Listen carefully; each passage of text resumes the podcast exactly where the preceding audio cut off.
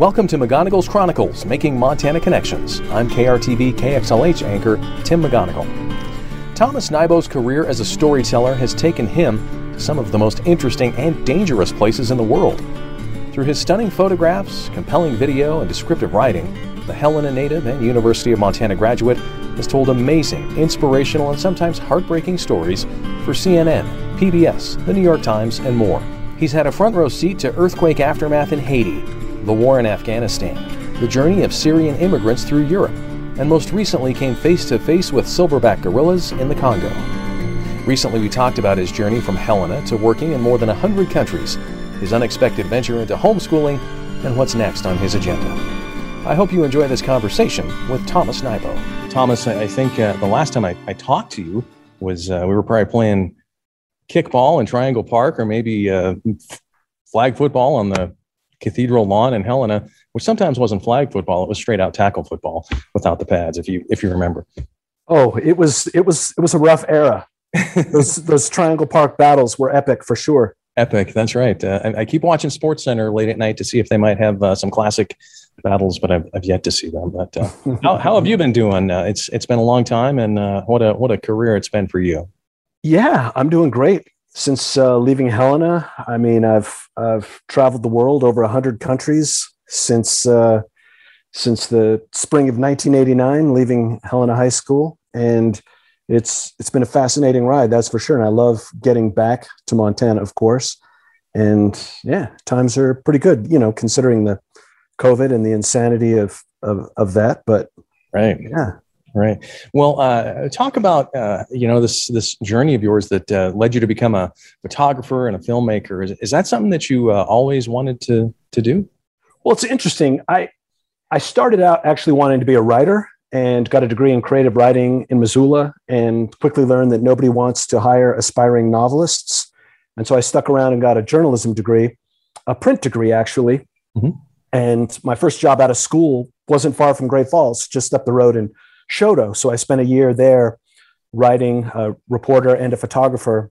Loved it, an amazing experience. I think it was a perfect year in my life. And at the end of the year, I, wound up through a, a Helena connection. Jack Womack actually got me an interview at CNN.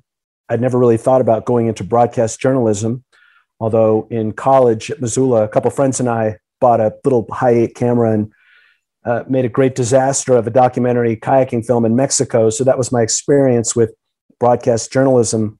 But I got hired as a writer at CNN, and I missed the reporting aspect, actually interacting with people. And so I learned how to shoot and edit my own material, kind of like uh, you know first year reporters do in local markets, right?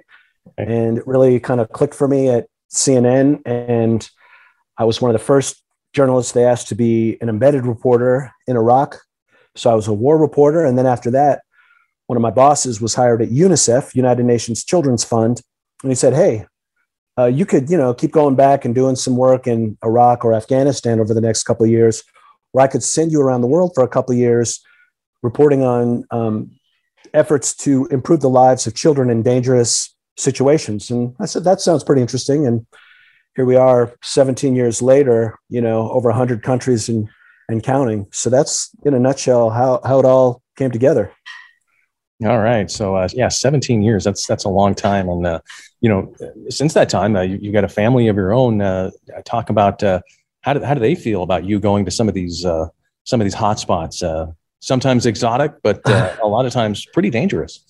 Yeah, it's it's it's interesting. I think they're young enough, so they're seven and eight, where to them it just all seems kind of larger in life because it's it's a little ridiculous when I can say, oh, I've got you know friends in Afghanistan or Haiti, or you know I, the last four years most of my work has been in the Congo, and there's always something interesting happening there: natural disasters, erupting volcanoes, Ebola outbreaks. So it's it captures their imagination.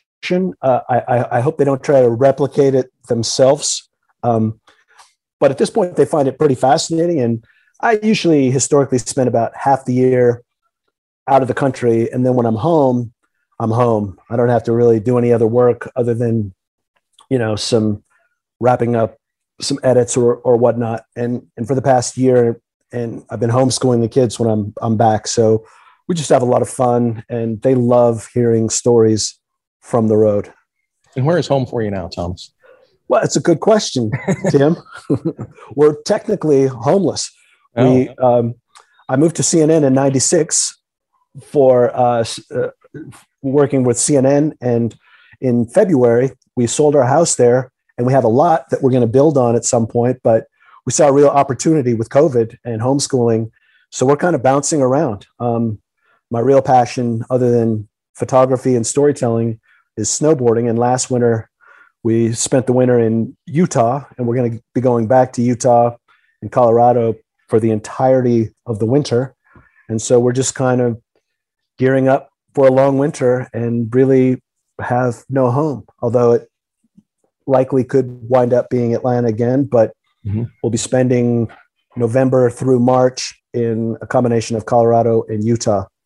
I can hear all the uh, kids out there right now saying, "I want to be homeschooled and I want to snowboard uh, for, for around." But I know there's more to it, uh, more to it than that. But uh, so, Thomas, you've been to over hundred countries, uh, and I'd like to talk about some of those assignments because uh, following you on Facebook and Instagram and your your website, which uh, thomasnybo.com, I believe. Mm-hmm.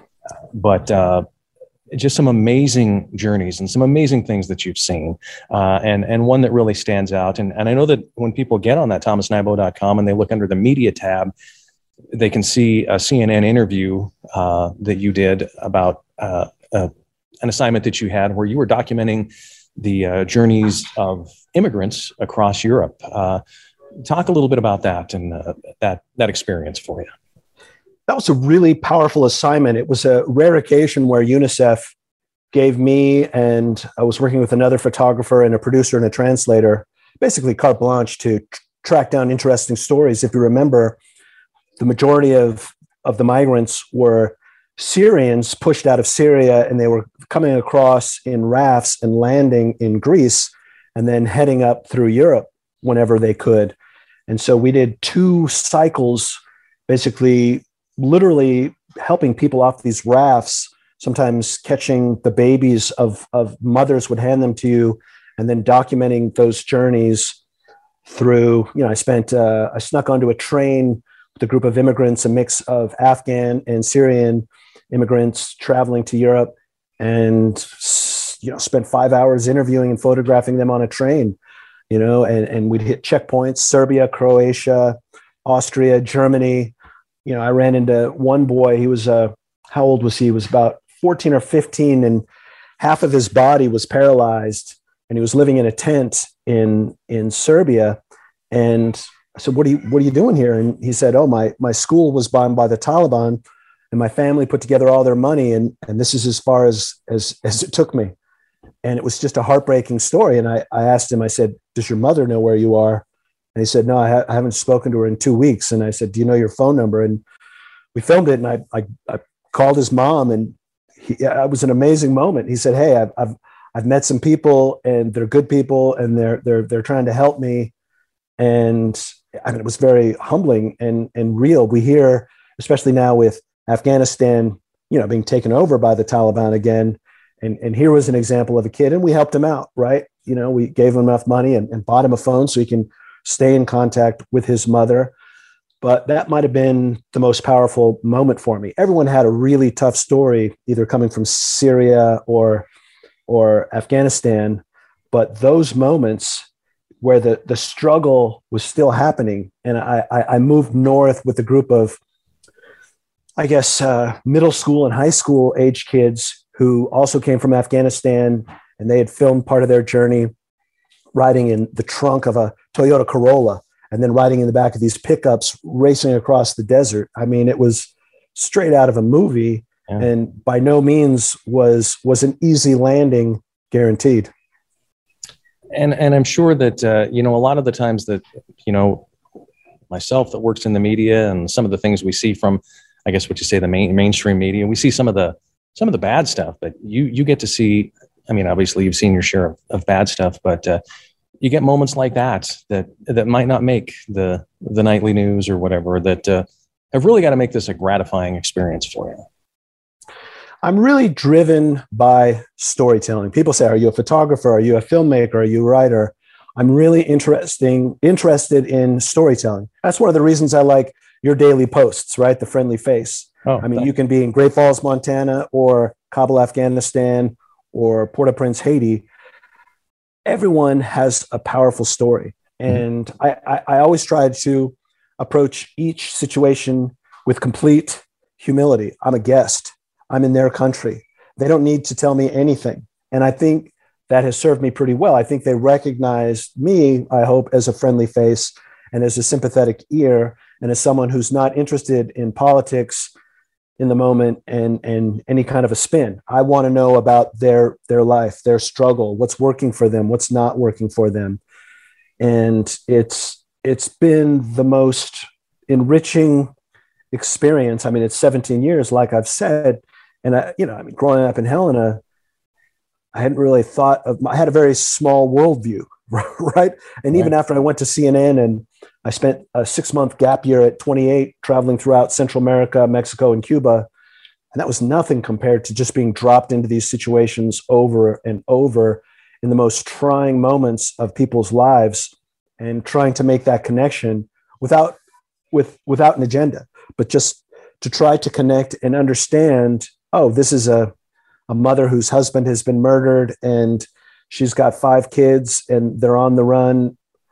That's pretty powerful stuff. And for someone to share that story with me means a lot to me. And I think any journalist worth their salt approaches these situations and tries to capture the dignity of the moment, whether they're royalty, whether they're living in a slum, whatever the moment like let's let's let's give these people a fair shake i mean we were lucky we were born actually we lived on the same street right, right. Uh, ninth avenue you know right. we happened to grow up in this wonderful community a couple blocks apart sure. my mother my mother's house is still there i'm going to probably go visit her in a couple weeks but uh, dignity is an important word to me humility is an important word to me and i carry the weight of these stories on my shoulders and I couldn't live with myself if I felt I was being disingenuous. And I, I'm not. I don't need to portray them in a great light. I just want to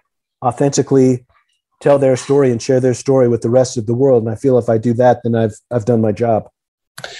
Now, Thomas, I know you're also uh, aware, obviously, of what's going on in Afghanistan right now, uh, and and you've been there. I mean, you've done some documenting documenting of uh, things there too. Talk about your time in Afghanistan and what what that was like. You know, Afghanistan is tough. I I I made a post in the Congo, and my two favorite countries that I've worked in are the Congo and Haiti. And I I had a post and I said the tough countries always break your heart, mm-hmm. and I can apply that to Afghanistan because what happened after 9 11 there was a be- very beautiful thing in Afghanistan with the suppression of the Taliban. UNICEF, in particular, really focused on recognizing the humanity in girls and giving them an opportunity to learn to read, to to not have to wear a full burqa, to actually enjoy life, and you know put off marriage for as many years as they can, get an education, you know, actually develop as human beings and interact with with other people and that was the focus of my work. I probably did, I don't know, five or six trips to Afghanistan.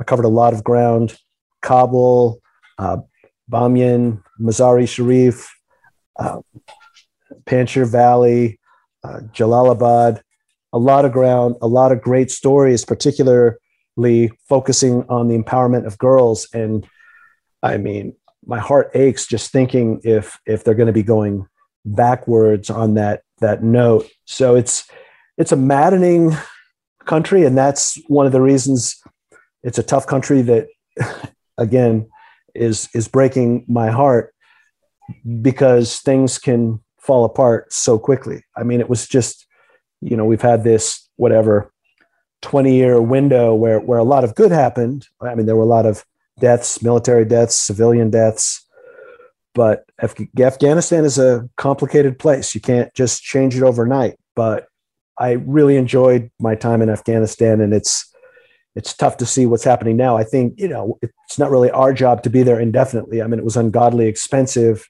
and we can't care more than the Afghan people. I mean, at some point, they've got to carry the torch moving forward, and that didn't happen. Uh, being over there as a as a journalist, uh, as an American journalist, uh, talk about uh, the challenges of that and gaining the trust. I mean, because you're taking these these pictures, you're taking this video. Uh, did you have a hard time gaining their trust because because you were an American? And a lot of them have been told for a long time, America's the enemy. No, and, and in fact, a lot of even the Taliban recruits, it's all economic. I was interviewing a 16 year old boy. I did a story on this boy. He was broke. He was just co- collecting garbage to get plastic that he could recycle for a dollar or two a day. His family tried to help him sneak into Iran to get a construction job. He was captured by the police that day and tortured and shipped back. And one of the things he told me was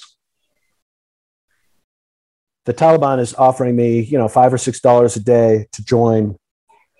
And that's the reality of it. So for the most part, I find people are people. And even I, I spent a summer in Cuba, you know, and there's, you see a lot of the, this was back when Fidel was alive, you know, oh, down with America. But, you know, people are people. If they can connect with you one on one. Of course, you don't want to be with with a group of militants right. that are going to you know remove your head from your body on camera. But uh, if you do your homework, and I always rely heavily on, I, I, I one of the things I always hear from you know whether it's a a translator, a fixer, a bodyguard, whatever, they'll always tell me, "Don't worry unless you see me worry. If you see me worry, then you can worry." Okay. And so uh, I, I, I, put myself out there, um, maybe a little more than I should sometimes, but um, for the most part, there was a funny moment in. I, I did a shot a frontline documentary in November of 2002 on Hezbollah, kind of a post 9 11 look at Hezbollah in Lebanon. And it was just me and this producer, David Lewis. And we went up to this little town called Baalbek, which was Hezbollah central, a lot of military training grounds, we actually got in traffic and there was a, a, a, famous criminal who had hijacked a plane and then they had a little hezbollah gift shop with you know your favorite martyr chants on cd and little keychains of your favorite martyr. And we were leaving the hezbollah gift shop and this cutest little kid you've ever seen about five years old runs up to me he said you're american? He smiled at me and i said yes. And he said death to america. And then he ran off. And you know i mean he didn't mean it but clearly he'd been indoctrinated. Right. and it was was an interesting moment. I didn't take it personally but it was also very revelatory of the sentiment in that particular valley of our country. Yeah. Thomas i'm, I'm interested uh, it's now been 20 years since uh, since 9-11 and uh, what what are your thoughts on that? What uh, what do you think we've done right? What remains to be done? It's a tough one. I mean, I spent you know time obviously embedded in in Iraq. I think the money that we spent on the wars is a mistake. Uh, I have I support the military. I have a lot of friends who are in the military who were in the military. But if you look at Afghanistan and ask ourselves what what did we get out of it? Now I think we it, we did need to go to Afghanistan. I mean, they were harboring the terrorists who you know, flew planes into the Twin Towers, but we had very little chance of turning things around in Afghanistan. And yeah, trillions of dollars. And if you just look at what we could have done in our own country. So I always advocate for a more honest conversation. It just seems in this era, it's very toxic. You know, it's like you're you're red or you're blue, you're this or you're that. It's like, can we just be Americans. It's we, we seemed a bit adrift after the Cold War. It's it's almost like we need a common enemy to come together. When we don't really have a common enemy, then it's just like we have to divide ourselves. And anytime you politicize, you know, something like the military, it's it's not always good, right? Um, so it's I spend my a lot of time in you know dangerous places, but we also have to recognize the limits of what we can do. And, you know, in, in, in my little experience, person to person, I like to to to to think that at least you know this group of people who've encountered me in America and you know trying to to help them build a school or you know get a water well so their their daughters aren't spending all day fetching water and not going to school uh, you know helping migrants escape a difficult situation. So that's one of the ways where you know I try to do my part and feel good about it. But I mean, it's a it's funny. I hear a lot, you know, oh, it's crazy times we live in with COVID. It's never been like this, or 9-11, it's never been like this. And, and my response is always, when has history not been crazy? Yeah. Right? Like my grandfathers both fought in World War II. One was a medic in France, the other uh, you know, was an infantryman in in the Philippines, and so it's just like I don't know, it was pretty crazy then. You go back to 1918 with the Spanish flu, that was pretty crazy. You know, just before you know our time, or even while we were born, you know, Vietnam was still you know sure. going on. So, I guess I have a higher comfort level. Like even with COVID, you know, we've pretty much sequestered ourselves because the public school experience for our kids to begin with was a bit of a disaster. Just, I mean, I, I don't blame the school. I mean, people hadn't figured stuff out, right? right? right. So, I mean, oh, are we going to be virtual? Or are we not going to be virtual? Oh, there's a COVID test. Let's it was just a nightmare. So we're like, oh, let's just homeschool them and, you know, be as smart as we can. And I mean, it's working, working for us. And so I don't know, I'm pretty good at making the, the most of chaotic situations. Well, uh, you mentioned uh, Thomas that uh, your your two, I guess, favorite countries that you've you've covered, Haiti and the Congo. What uh, what what is it about Haiti? And uh, talk about your time in in Haiti. What uh, they have a wider dynamic range.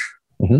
It's it's it's a bit like the Wild West. Especially, I went there first in 2010, right after the earthquake in Port-au-Prince, and I did 50 trips there and I remember I was about a year in and took a deep dive. I bought a motorcycle.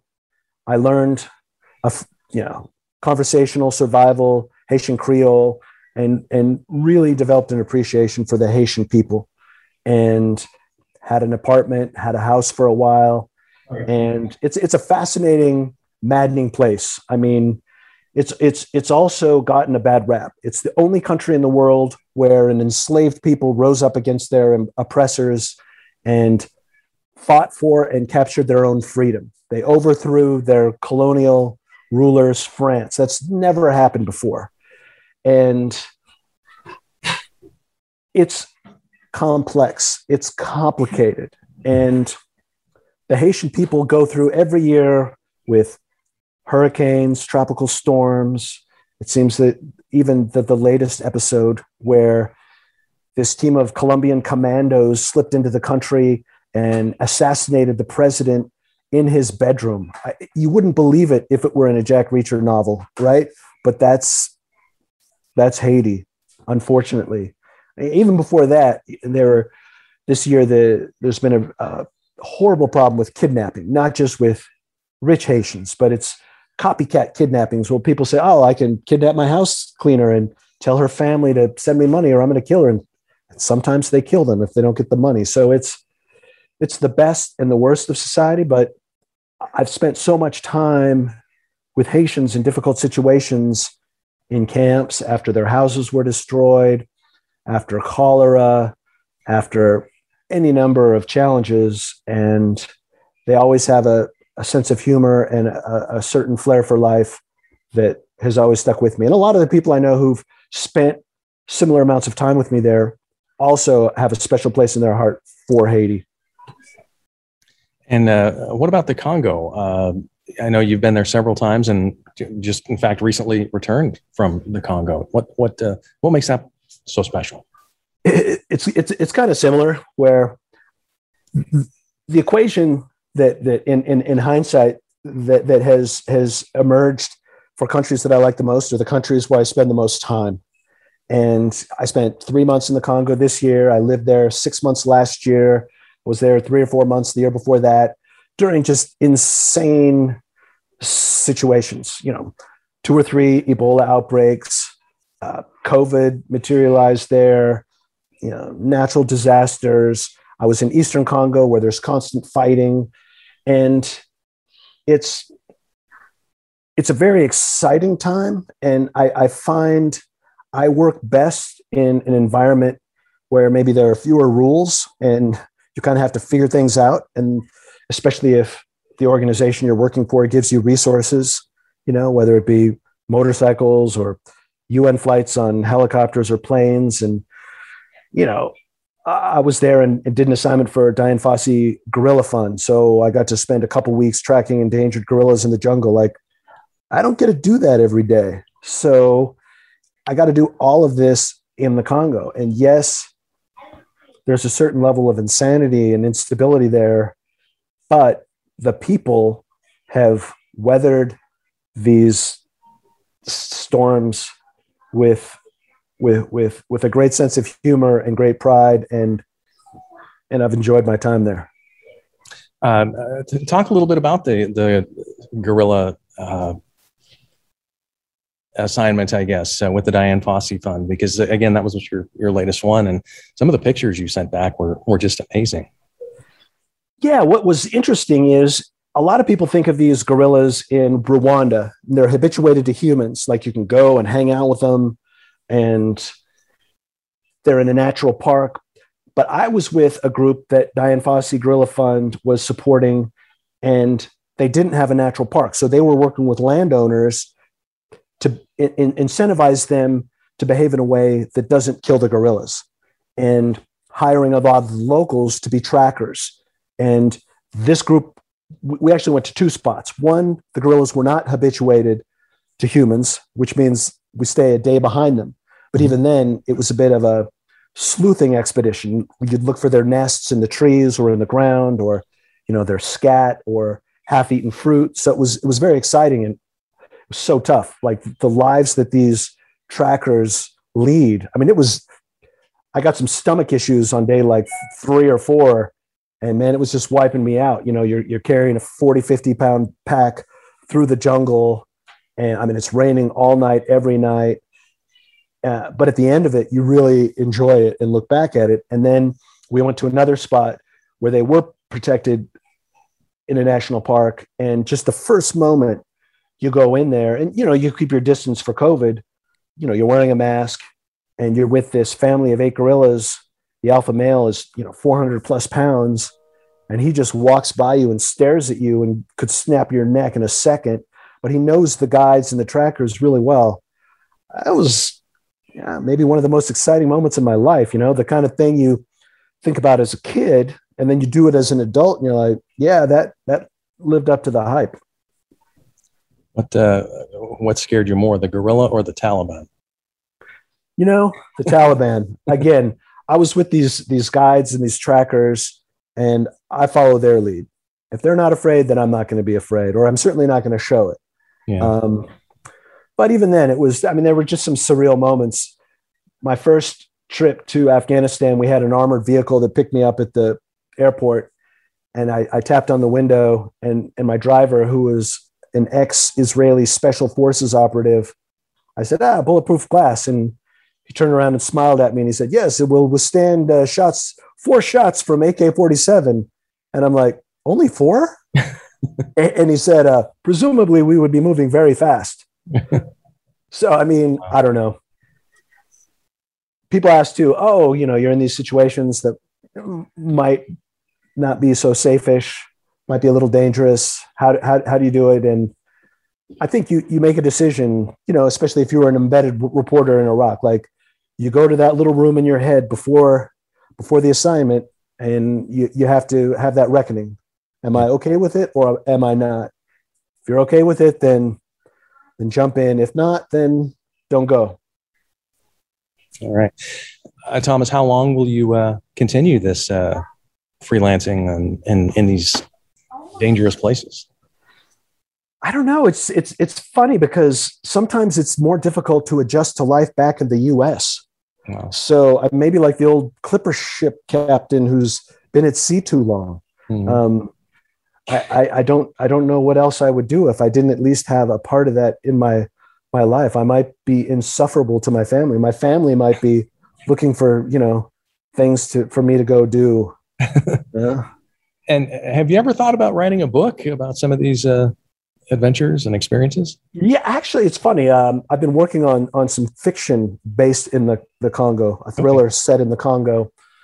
Um, also, uh, kind of a coffee table book that incorporates the photos, but also text. And I think that's my strong suit is really capturing the story. And sometimes that's I, I, love even more than my website is just follow me on on Facebook, Thomas Nybo on Facebook, and you'll see me smoking a cigar yeah. in the jungle in the Congo. There are no, multiple Thomas Nybos, but that's me. but yeah, I, I've been kind of piecing together that kind of coffee table book too, which I think is is more accessible, and everyone who looks at every picture can walk away with, oh, here's a, a face and a name, and more often than not, a soundbite, something capturing this moment in this person's life, whether they're the victims of genocide, whether you know a hurricane, even a, a, a happy moment in their lives. So I think that is something definitely that will be out there and of interest to anyone who follows my international adventures. I, I know you mentioned the Jack Reacher novels, and I, I think I read once that uh, you started picking those up not too long ago, and uh, so so you may be the next. Uh, was it Lee Child that writes? Lee Child, exactly. it's a, it's a pseudonym, but uh, you know, funny enough, I started writing fiction in high school. You you may have done the same thing. You know, senior year of high school, they let you take some classes at Carroll, and I took a fiction class with a novelist named Ralph Beer. I still have the story, which is pretty horrible. I found it in storage the other day. But funny enough, it's maybe not that different from the thriller I'm trying to write in the Congo that was more of a thriller set in Montana. But uh, yeah, I mean, I I have so much material over the past, you know, actually even more than it's 17 years working with UNICEF and I was at CNN for eight years before that also assignments for the New York Times, for Frontline. So I've, I've had a pretty good run, Tim. All right. Uh, do you have any uh, projects in the works as far as uh, filmmaking projects or uh, freelance work to any other countries soon that, that you know of? You know, I'm pushing everything off until the end of snowboard season. Like it's okay. it's the one thing in my life where I'm very selfish, where I'm just like, you know what, I'm going to block off this amount of time uh, just because I took a, a, deep dive in the Congo this year and we did it last year and I went like, normally I go 10 times. Like last year I went 56 times. And my goal this year is to go 100 times. I told my son, I said, uh, hey, Micah, you know, I took you snowboarding 25 times last year. I might take you 50 times this year. And he looked at me straight face and he said, I'm not going snowboarding 50 times this year. I'm going snowboarding 60 times this year. So that uh, that's going to be my my my priority, as well as, of course, educating these these fresh young minds. Yeah, I've been snowboarding once, and that was enough uh, for me. but uh, skiing, that's a different story. Hey, there you go. There you go. Yeah. You've been listening to a conversation with Helena native and journalist Thomas Nybo, and you can follow his career on his website, thomasnybo.com, or simply follow him on social media. I welcome your story ideas and feedback. Look for McGonigal's Chronicles on Facebook and Twitter. Subscribe to the show wherever you get your podcasts, and I'll be back soon with another interesting guest with a Montana connection. For McGonigal's Chronicles, Making Montana Connections, I'm Tim McGonigal.